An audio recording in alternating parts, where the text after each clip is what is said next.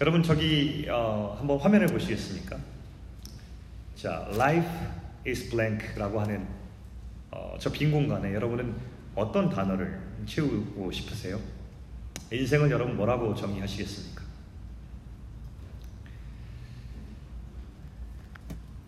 아마 각자 살아온 인생이 다르기 때문에 내가 이해하는 인생의 의미가 정의가 다 다르겠죠? 스카펙이라고 하는 그 정신과 의사 제가 한번 소개해 드린 적이 있습니다. 저명한 작가이기도 합니다.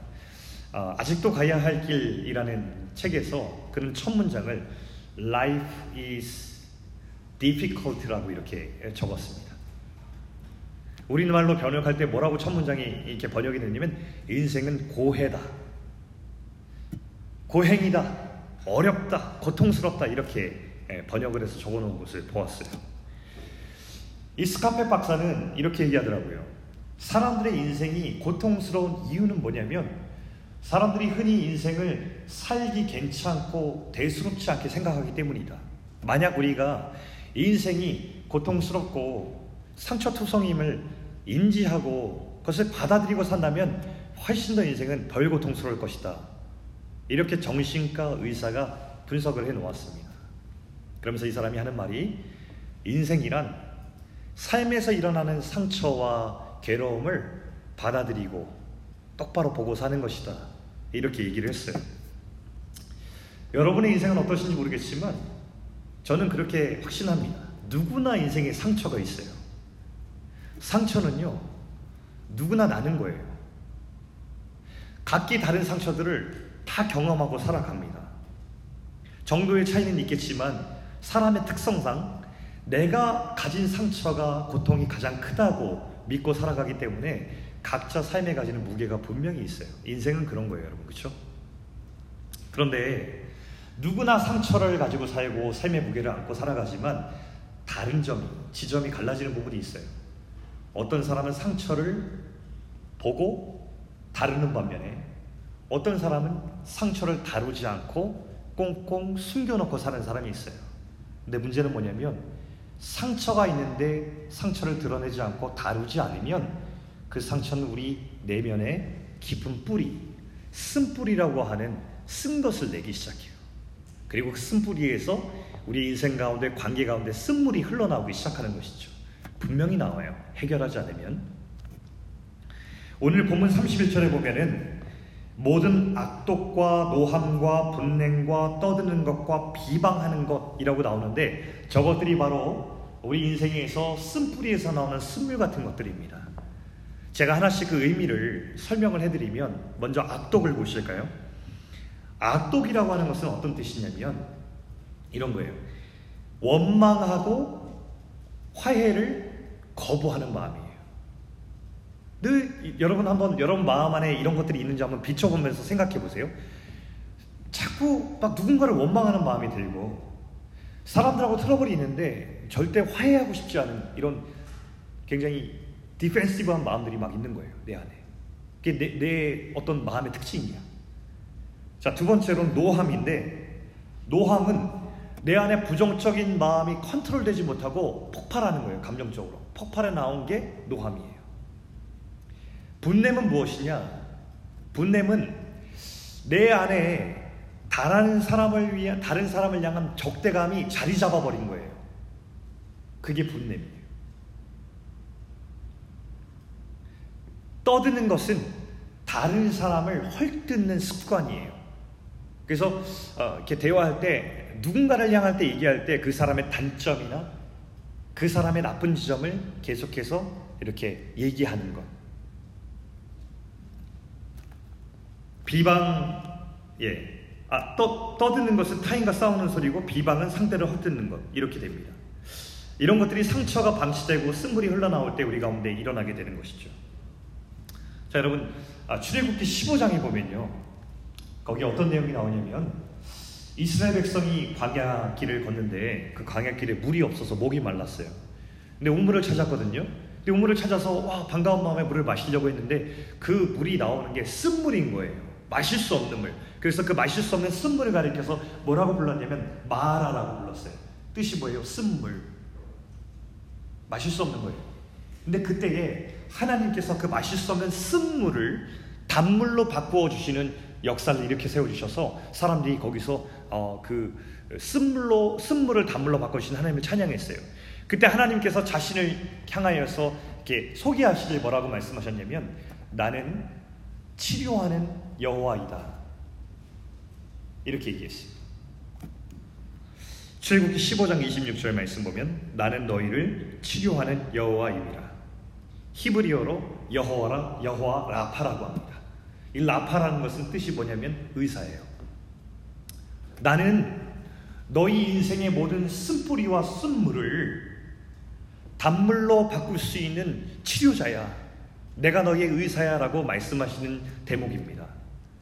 여러분, 우리 내면의 쓴뿌리와 상처들 여러분 갖고 계실 거예요. 여러분 어떻게 보실 수 있고 어떻게 치유받을 수 있습니까?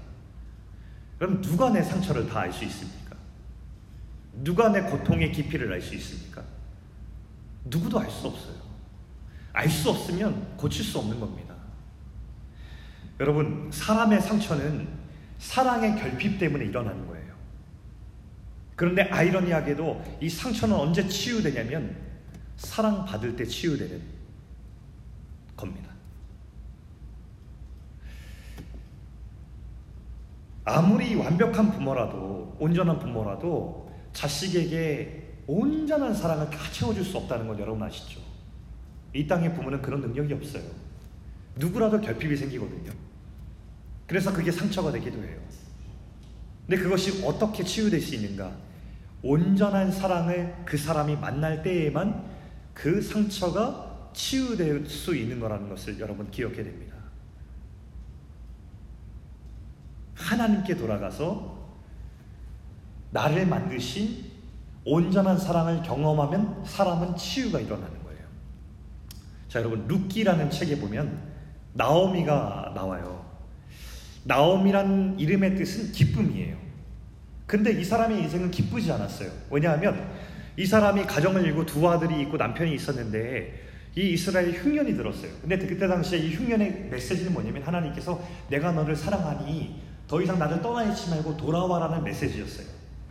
근데 이 나오미의 가정은 어떤 선택을 했냐면 하나님의 사랑을 떠나서 도망하는 길을 선택했죠. 그래서 하나님 싫어요. 난 더 이상 당신을 믿지 않을 거예요. 라고 하면서 모압이라는 땅에 가버린 거예요.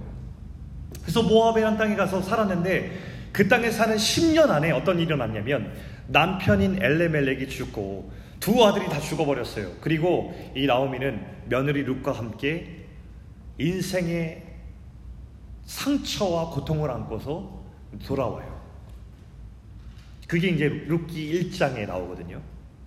자, 근데 돌아올 때 이 룻이 어떤 장면을 이제 보여주고 어떤 이야기를 하냐면 1장 19절 20절 우리 화면에 한번 띄워보죠 보시겠어요? 이런 구절이 나오거든요. 자, 우리 한번 같이 한번 천천히 읽어볼까요? 자, 어떤 상황이었는지. 자, 시작. 이에 그 두 사람이 베들레헴까지 갔더라. 베들레헴에 이를 때에 온 성읍이 그들로 말미암아 떠들며 이르기를 이가 나오미냐 하는지라.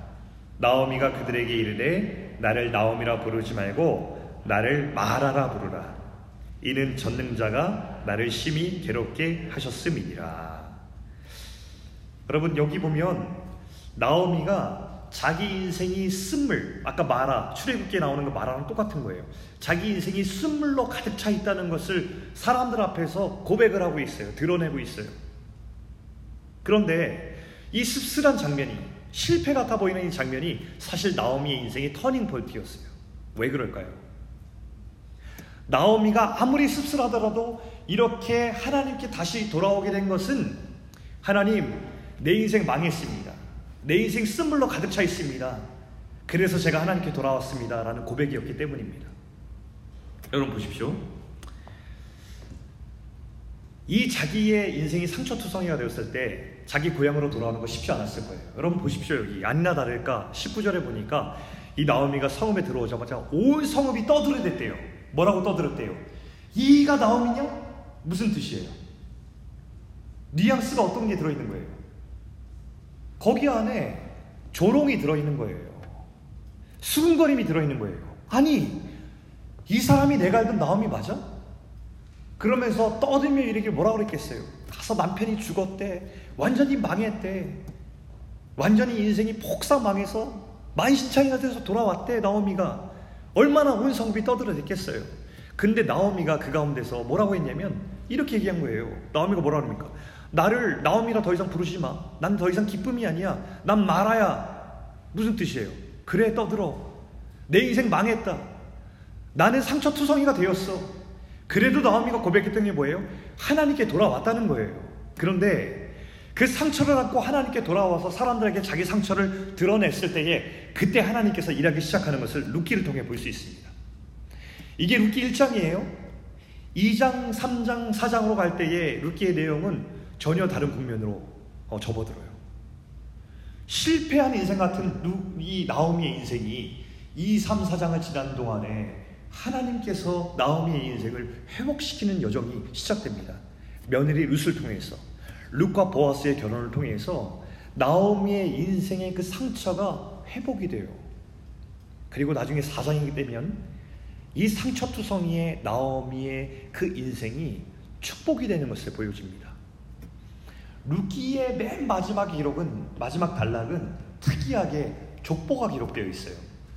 근데 그 족보가 왜 기록되었냐면 나오미의 상처가 축복이 되었음을 보여주는 거예요. 왜냐? 나오미가 망했다 그랬잖아요. 근데 사장에 되면 나오미 웃음이 나와요. 나오미가 그 보아스와 룻을 통해서 손자를 보는데 그 손자가 자기 생명을 회복한 사람이라는 것을 고백하거든요. 그 손자 이름이 오벳인데 이름 뜻이 예배자. 다시 나오미가 기쁨으로 하나님을 예배하기 시작했고 그 자기 손자 오벳을 통하여서 누가 태어났냐면 다윗이 태어나고 그 다윗의 핏줄에서 누가 태어나냐면 예수 그리스도가 태어나는 것을 보면서 이 상처 투성이었던 나오미의 인생이 축복으로 바뀌는 것을 보게 됩니다. 성경이 그것을 우리에게 보여주는 거예요. 아무리 상처 투성이인 그 인생이도 하나님께서 만지시고 치유하시기 시작하면 그것이 하나님의 영광의 재료로 쓰일 수 있다는 것을 보여주는 것이죠. 사랑하는 청년 여러분, 여러분께 말씀드리고 싶어요. 우리의 상처와 고통은 수치가 아니에요. 상처는 살면서 그냥 나는 거예요, 여러분.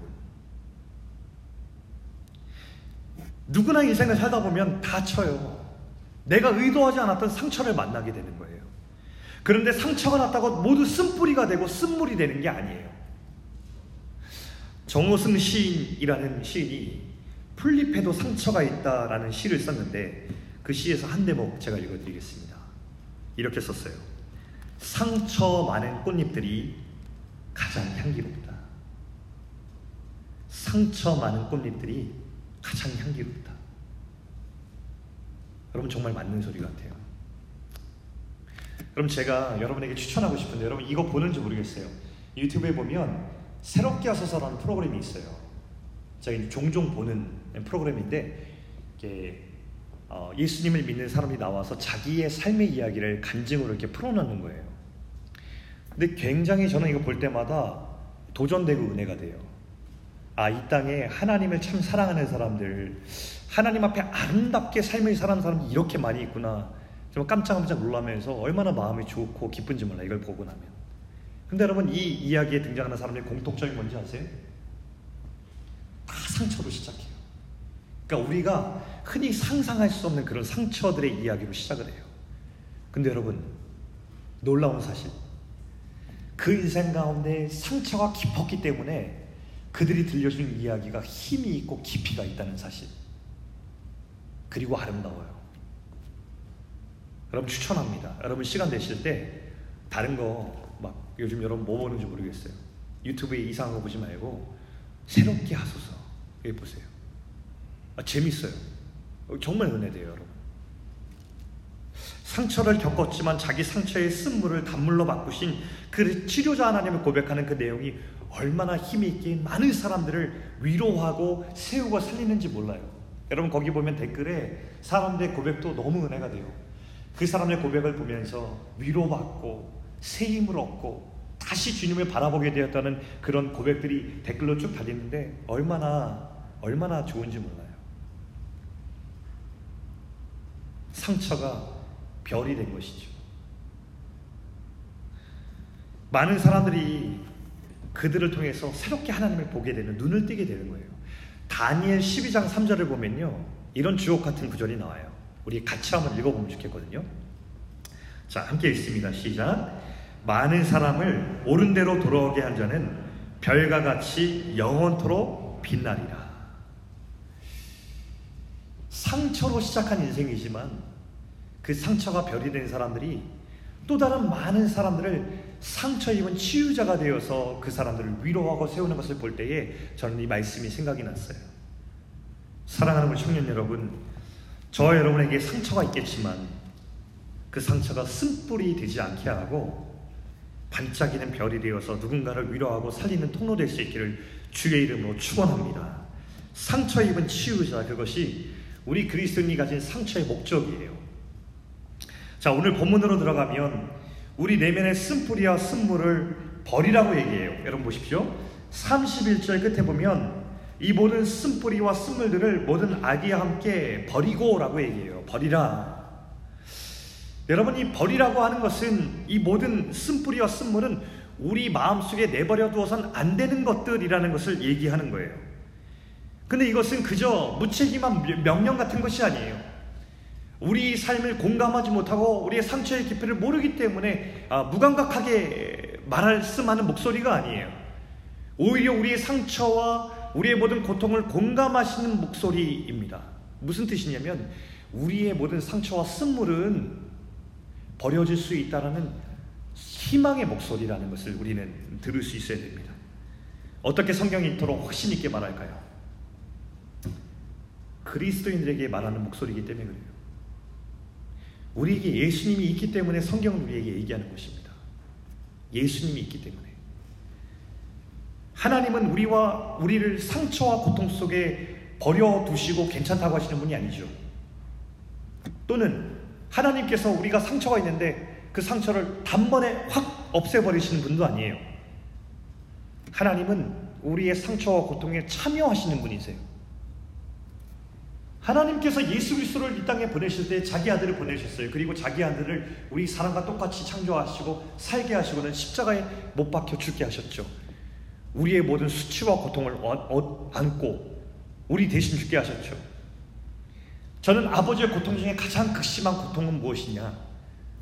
자기 자녀가 죽음 가운데 내버려지고 아무것도 할 수 없이 무력하게 그 죽음을 바라보는 것이라고 생각해요. 근데 하나님께서 그 일을 감당하셨어요. 만약에 제 자녀가 죽어가는데 그 상황 속에 저보고 그것을 무력하게 아무것도 할수 없이 그저 지켜보라고 하면 그것은 제 자신이 찢기는 것보다 훨씬 더한 고통이라고 저는 확신해요. 아무것도 할 수 없이 바라보는 것. 그리고 그 아들 예수께서는 우리를 위하여서 그 수치와 저주와 고통이 있는데 아버지와의 단절을 경험하면서 묵묵히 그 십자가를 참으셨다는 사실. 이것이 하나님과 그 아들 예수 그리스도께서 상처와 고통을 묵묵히 참으시면서 가장 감당할 수 있는 인간이 감당할 수 있는 가장 큰 고통과 수치와 상처를 참여하시고 우리를 공감하실 수 있는 이유라고 생각해요. 그리고 결국 그 상처와 고통이 우리를 향한 축복이 됨을 알려주셨죠. 여러분 그리스도의 상처도 바로 이런 것입니다. 성경은 우리의 상처를 십자가의 사랑과 은혜를 통해서 다시 축복이 되게 하려는 소망이 있다 이렇게 우리에게 말씀하시는 것입니다. 자 그렇다면 이제 우리는 인생의 쓴물이 축복이 되려면 우리 가운데 무엇이 고백되어야 하는가라는 것을 32절을 통해서 좀 보겠습니다. 자, 세 가지 적용점을 얘기하겠는데요. 첫 번째는 친절을 얘기하고 싶습니다. 친절. 이 친절의 헬라어 단어를 보니까 원어가 이렇게 발음해요. 크레스토스라고 발음합니다. 근데 그리스도, 예수를 의미하는 그리스도의 헬라어 단어는 크리스토스입니다. 굉장히 닮아, 닮았죠. 저는 이렇게 해석하고 싶어요. 이렇게 의미 부여하고 싶습니다. 아, 그리스도의 사람은 친절의 사람이 되어야 되는구나. 이렇게 얘기하고 싶습니다. 친절은 그저 겉으로 상냥한 것이 아니죠, 여러분. 네. 겉으로 상냥한 것 그렇게 좋은 건 아닙니다. 옛날에는 우리 교회 오빠들이 그렇게 상냥해가지고 단정한 가르마와 면바지와 남방 입고서 따뜻하게 웃어주면서 기타도 잘 치고 목소리 좋게 당신은 사랑받기 위해서 태어난 사람이라고 얘기하면서 축복해주고 오빠 미치 고백하고 이렇게 하는데 그럼 요즘 누가 교회 오빠를 믿습니까 여러분? 겉으로 상냥한 사람은 여러분 어, 이렇게 믿을 만한 친절이 아니에요. 성경이 말하는 친절의 의미가 뭐냐면 원어적 의미를 볼 때 타인의 필요를 생각하고 관심 갖는 것입니다. 타인의 필요를 생각하고 관심 갖는 것. 이게 친절의 원어적인 성경적 의미예요. 여러분 코로나가 작년에 한창일 때 여러분 다 아실 거예요 이 소식. 우리 모두의 가슴 따뜻하게 한 소식이 있었죠. 홍대에 치킨집이 하나 있었는데 그 사장님이 폐업을 고민하고 있을 때였어요. 손님이 너무 없고 장사가 안 되니까. 근데 그 앞에 한 형제가 주변을 어슬렁거리면서 이렇게 배회하더니 쭈삣쭈삣 이렇게 사장님한테 온 거예요. 언뜻 보기에 형하고 동생인데 형은 고등학생 정도고 동생은 이제 어린 동생이었어요. 그러더니만 형이 뭐라고 얘기했냐면 이 사장님한테 혹시 치킨 5천 원치 먹을 수 있나요? 이렇게 얘기했어요. 사장님이 상황 파악이 됐어요. 들어가라고 해가지고 아무도 없는 이 점포에 장사가 되니까 아무도 없잖아요. 좋은 자리를 내주고 거기에서 그 가게에서 가장 잘 나가는 치킨을 딱 형제에게 대접했어요. 그리고 돈을 받지 않았어요. 그 동생에게 언제든지 치킨 먹고 싶으면 와 실제로 그 동생이 치킨이 먹고 싶어서 몇 번씩가 왔대요. 한 번은 동생이 너무 예쁜데 머리가 너무 덥수룩해서 자기 다니는 미용실에 데려가서 머리도 잘라줬다는 거예요. 여러분,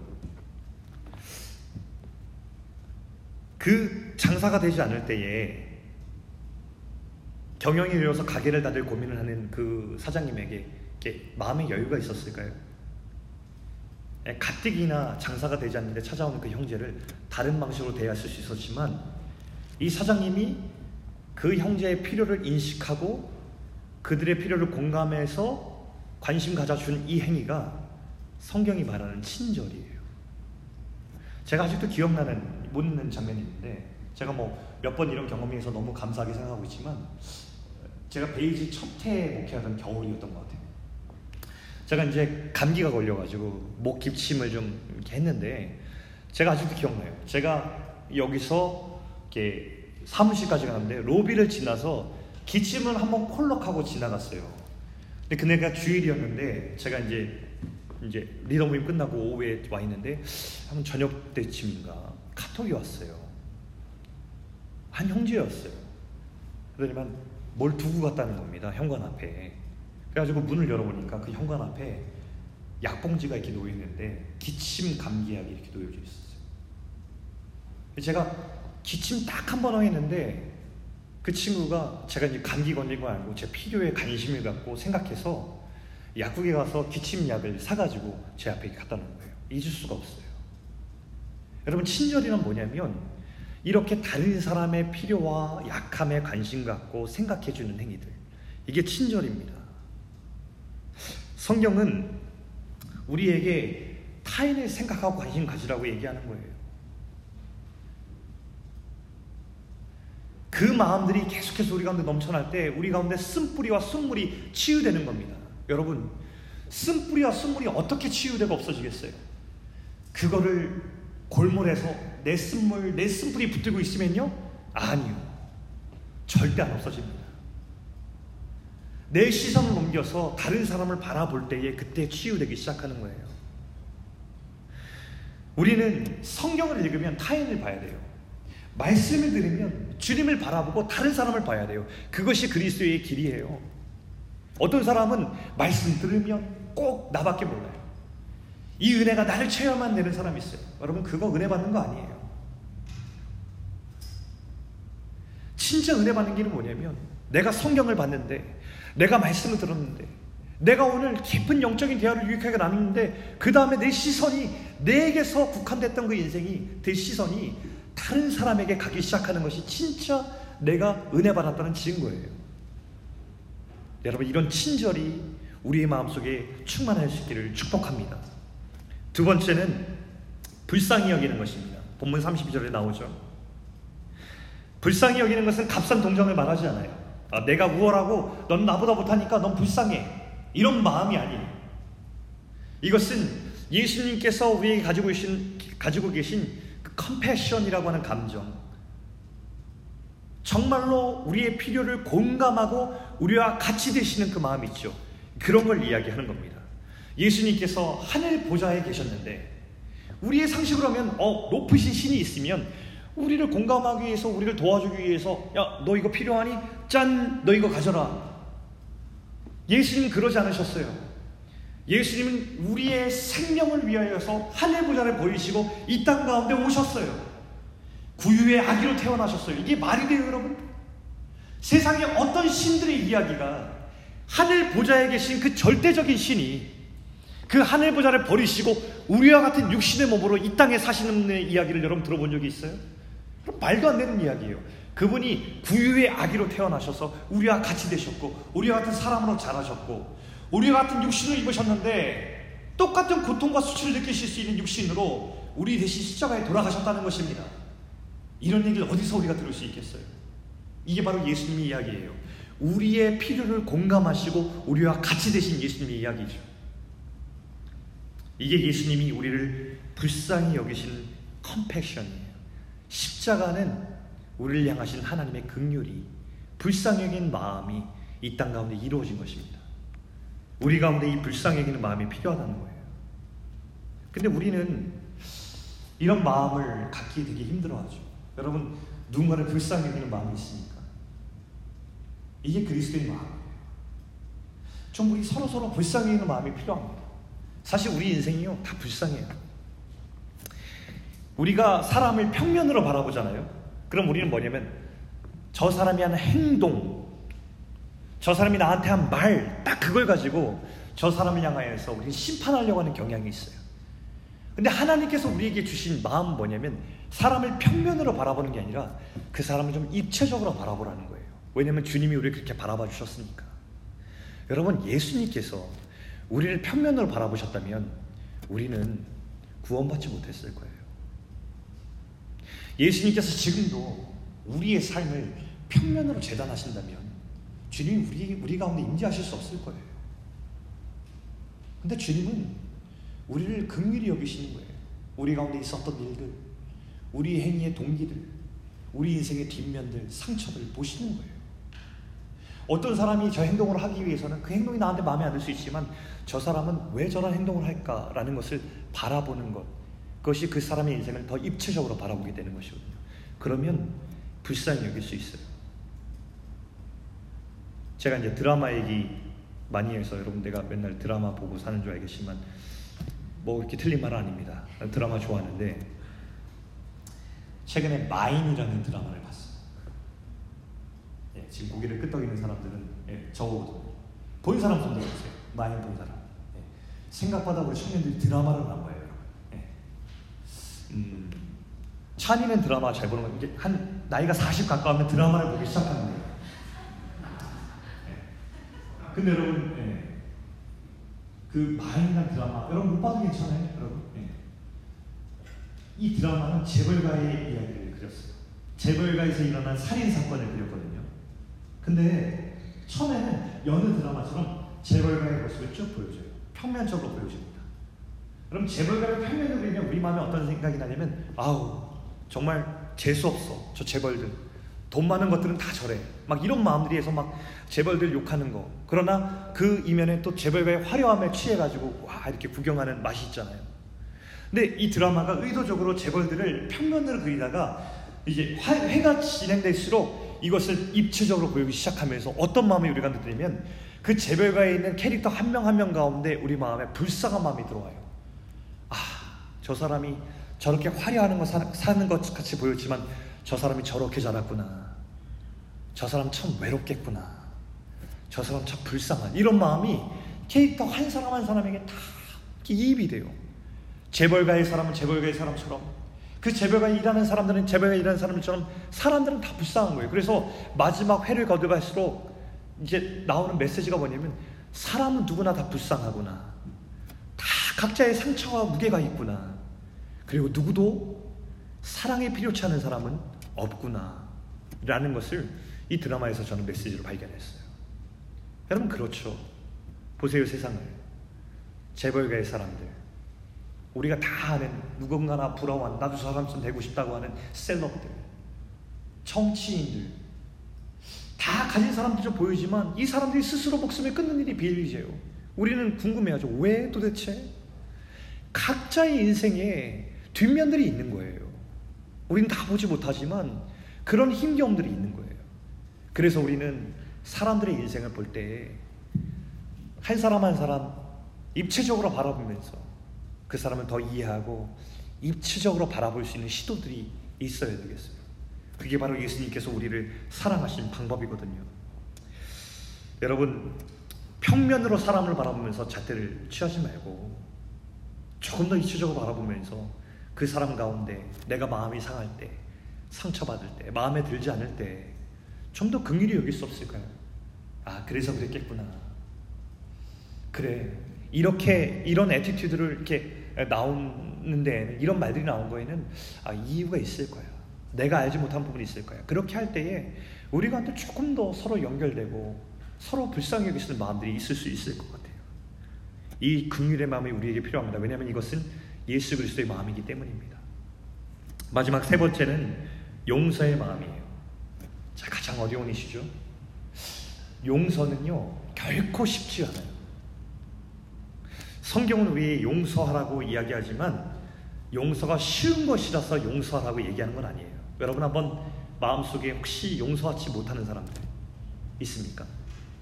있지요, 여러분 우리 가운데. 아, 나한테 의도적으로 나쁘게 하는 사람들. 내 관계 속에서 서로 상처를 주고받았는데 아 용서하기 싫은 사람 생각만 해도 여러분 용서하고 싶어요? 우리의 본성은 용서하고 싶어 하지 않아요. 그게 우리 본성이에요. 용서하지 않고 싶어 하는 마음뿐 아니라 우리 마음의 본성은 어디까지 나가요? 복수하고 싶어 해요. 드라마 소재, 영화 소재 중에서 가장 인기 있는 소재가 뭐예요? 흥행의 보증수표가 되는 게 뭡니까? 그게 바로 복수극이에요. 사람들의 쾌감을 자극하거든요. 카타르시스. 그럼 복수극 좋아합니까? 원빈이 화가 나가지고 너 충치가 몇 개냐? 금리발 빼고 다 모조리 씹어 먹어줄게 라고 하면 제발 씹어 먹어줘! 막 이러면서 그 마음에 동참하면서 빨리 막. 그게 우리 여러분과 저의 마음이잖아요. 통쾌하고 우리의 본성은 용서, 용서보다는 본성을 원하는 거예요. 그러나 기억해야 할 것이 하나 있다면 우리는 바로 용서받은 자라는 거예요. 다시 말할게요. 왜 우리가 성경이 우리한테 용서하라고 얘기할 수 있냐면 우리가 용서받은 자이기 때문에 그래요. 큰 용서를 경험한 사람은 용서할 수 있어요. 그 힘이 있어요. 자, 우리 한번 성경 찾아볼게요. 다 같이 한번 성경 찾아봅시다. 아, 마태복음 18장으로 가볼까요? 성경을 펴시거나 아, 여러분 앱을 이용해서 마태복음 18장으로 한번 가세요. 23절부터 우리가 보면 좋겠습니다. 23절 말씀부터 35절까지의 말씀을 우리가 한번 볼 수 있으면 좋겠어요. 마태복음 18장 25절부터 아 23절부터 35절까지의 말씀이에요. 자, 여러분 제가 읽어 드릴 테니까 여러분 한번 쭉 따라서 이 내용을 잘 한번 이해해 보세요. 이게 어떤 내용인가? 자, 제가 23절부터 쭉 읽어 드립니다. 음, 그러므로 천국은 그 종들과 결산하려 하던 어떤 인권과 같으니 결산할 때에 만 달란트 빚진 자 하나를 데려오매 갚을 것이 없는지라.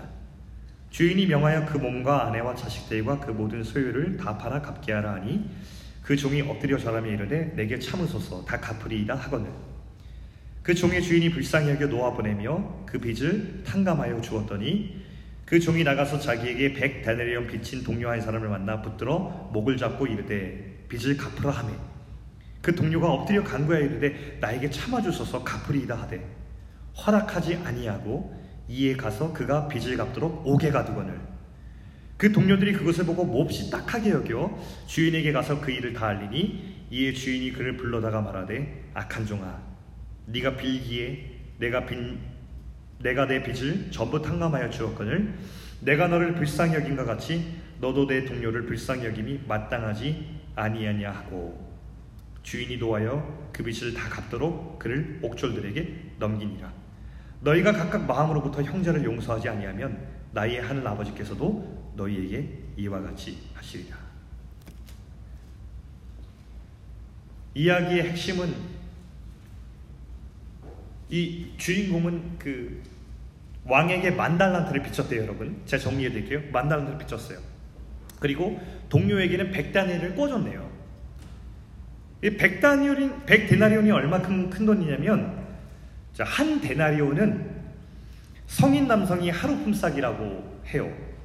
그래서 백데나리온은 어, 4개월치 임금이라고 할 수 있어요. Salary예요. 4개월치 salary. 자, 제가 월 3천 달러를 어, 제 salary로 가정을 하고 어, 4개월치 임금을 계산하면 12,000달러 정도 됩니다. 어, 꽤 크죠? 12,000달러. 예. 자, 그런데 어, 크다라고 할지 모르겠지만 이렇게 계산해 보자고요. 그럼 만 달란트는 얼마일까? 제가 계산해 볼게요. 한 달란트는요. 6천 데나리온이에요. 자, 6천 데나리온은 계산해 보면은 72만 달러예요. 72만 달러. 그러면 만 달란트는 얼마냐? 한 달란트에 만을 곱하니까 72만에 곱하기 만이에요. 20만 년간 성인 남성이 계속 일을 해야 모을 수 있는 금액. 굳이 저 금액을 제가 얘기하진 않을게요. 근데 어떤 거냐면 성경이 정말 말도 안 되는 전혀 갚을 수 없는 엄청난 숫자를 딱 얘기해 버린 거예요. 뭐죠? 그 사람은 상상도 할 수 없는 평생 어떤 짓을 해서도 갚을 수 없는 그 금액을 탕감받은 거예요. 근데 그 빚을 탕감한 사람이 그 자리를 나오면서 만난 백데나리온 만난 사람에게 그 사람 목을 조르면서 내 백다니엘은 갚으라고 얘기한 거죠. 그 왕이 화가 나서 그 사람을 다시 잡아들여서 평생 그 돈을 갚게 하라. 다시 명령을 내렸어요. 이야기가 전한 메시지가 있어요. 하나님께 진정으로 용서받은 사람이 진심으로 누군가를 용서할 수 있다. 반대로 말하면 이렇게도 얘기할 수 있어요. 진심으로 누군가를 용서하지 않는다면 우리는 어쩌면 하나님께 용서받지 않은 사람일 수도 있다는 뜻이에요. 용서는 하나님께 은혜를 받고 그 은혜를 받아들였다는 결정적 증거예요. 주님 우리에게 용서를 명, 령하시고 계세요. 왜? 우리가 용서받았습니다.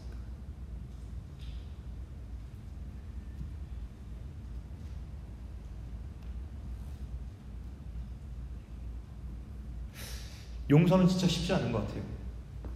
제가 이제 여러분 설교 때 한번 얘기한 적이 있는데 저는 이제 고등학교 2학년 때 선생님한테 제가 맞은 얘기 해드렸죠.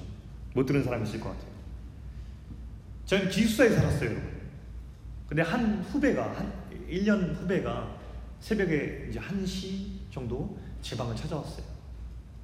고민이 있어가지고 저한테 좀 이 얘기를 들려주고 음, 그 고민을 좀 들어달라고 얘기해서 방에서 얘기를 나누고 작은 소리 얘기를 나누고 있었는데 그때 우리 사감 선생님이 이 꽝꽝 얼린 1.5리터 페트병을 들고 있었어요. 근데 이제 지나가다가 예, 우리의 속삭이는 소리를 들으셨는데 문을 열었어요. 그리고 이제 사감 선생님이 저를 발로 차기 시작하는데 많이 맞았어요. 예. 그렇게 발로 많이 맞을 만한 행동은 아니었는데 하여튼 많이 많이 맞았어요 그 당시에. 그리고서는 분이 안 풀리셨는지 저보고 현관에 가서 엎드리라고 했어요. 아마 매질을 하시려고 했겠죠. 저는 이제 선생님 말에 따라서 현관으로 가고 있는데 그렇게 가고 있는 저를 향해서 1.5리터 페트병 얼린 페트병을 저한테 제 머리에 던지신 거예요. 분을 이제 못 참으시고 정확히 제 머리에 맞고 제가 쓰러졌는데 제가 기절을 해버렸어요. 정신을 잃어가지고 눈을 떴더니만 제가 응급 수술을 받아야 될 이제 때였던 거예요. 그때 다급한 아버지의 목소리가 아직도 귀에 생생해요. 저희 아버지가 한 말이 선생님 의사 선생님한테 선생님 목숨에는 지장 없습니까? 그 목소리가 아직도 기억이 나요. 그리고 나서 그 수술을 마치고 나서 경찰들이 딱 마치겠는데 경찰들이 저를 찾아왔어요. 근데 제가 왜 그런지 모르겠지만 그 선생님이 처벌받기를 원치 않아요. 우리 선생님 용서해 주세요. 제가 입에서 마취가 깨자마자 이 말을 먼저 한 거예요. 형사들한테. 그리고 진짜로 제 마음에 형사들 용서했어요. 근데 저희 저는 저는 아직도 몰라요. 왜 그런지 몰라요. 그러니까 제가 지금 얘기하는 건 난 이렇게 용서 잘한다 이 얘기 하려는 게 아니에요. 저는 여러분 오해하지 마십시오. 용서를 되게 못하는 사람이에요. 여러분 그러니까 저한테 상처 주지 마세요. 전 용서를 잘 못해요. 복수 체질이에요. 근데 제가 왜 그런지 아직도 몰라요 기억이. 저는 그 이후에 후유증을 많이 알았어요. 이게 간질 발작처럼 몸 전체가 발작하지 않았지만 이쪽 팔 밑으로 발작이 시작되면 너무너무 힘든 시간을 보내야만 했어요. 그러면 제 친구들이 모여들어서 한 다섯 명 남자아이들이 제 팔을 주물러야만 한, 한 10분 정도, 15분 정도 주물러야만 다시 돌아오기 시작했어요. 그리고 지금까지 저는 이 왼손 쓰는 게 부자연스러워요. 이 왼손은 단추 못 잠궈요. 저 왼쪽, 왼쪽 주머니를 저는 쓰지 못해요. 근데 저한테 피해를 준 그 선생님을 저의 그런 원망이나 그런 마음이 전혀 없어요. 진짜 용서했어요. 근데 제 이제 부모님이 계시잖아요.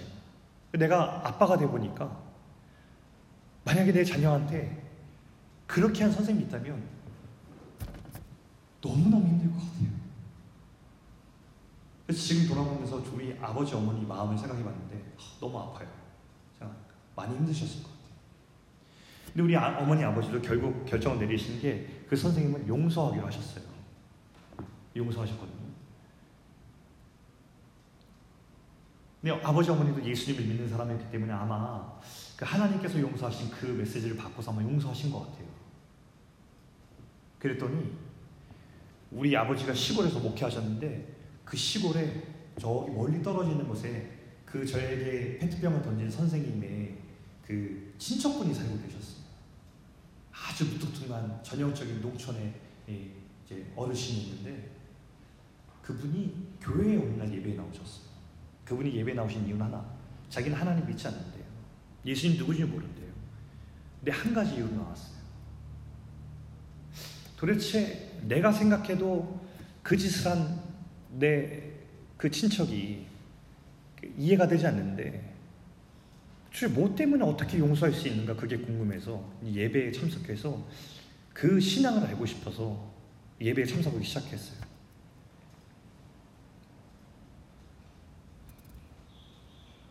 근데 저는 지금 와서 감사한 게 뭐냐면 이런 거예요. 만약에 제가 그때 당시에 그 선생님에 대해서 원망하는 마음이 있었다. 용서하지 못했다. 그럼 제 인생이 이 불편한 손과 함께 날마다 날마다 이 불편한 손을 인식할 때마다 용서하지 못한 그 쓴물이 제 인생 가운데 흘러나왔을 것 같아요. 우리 어머니 아버지 힘들었겠지만 그때 예수님을 생각하면서 그 선생님을 용서했던 그 마음이 너무 감사한 거예요. 그렇지 않았던 우리 부모님 내 손 볼 때마다 너무너무 가슴 아프고 많이 힘드셨겠다. 사랑하는 여러분, 이것이 아마 하나님께서 우리에게 용서하라고 하시는 또 다른 이유가 아닐까 저는 생각해요. 사랑하는 청년 여러분, 우리 인생 살아가면서 우리 상처 있어요. 힘든 거 있고요. 아직 치유되지 못한 건 있어요. 그렇지만 그것들 우리 하나님께 내어놓으면서 그 상처 숨기고 그 상처를 다루지 않고 그냥 지나가고 쓴뿌리 만들지 말고요. 여호와 라파 치유의 하나님께서 우리의 쓴뿌리와 쓴물을 건강하게 다시 다루고 우리의 상처를 별이 되게 하실 그 하나님께 맡겨드리면서 나아갈 수 있기를 축복합니다. 상처 입은 치유자로서 누군가를 친절히 대할 수 있고 극률이 대하고 용서를 베푸는 자로 그런 새 사람 된 그리스도를 살아갈 수 있다면 그것이 바로 오늘 하나님께서 우리에게 원하시는 아주 귀한 마음일 것입니다. 우리 모든 베이직의 청년들이 그렇게 살아갈 수 있기를 주님의 이름으로 축원합니다.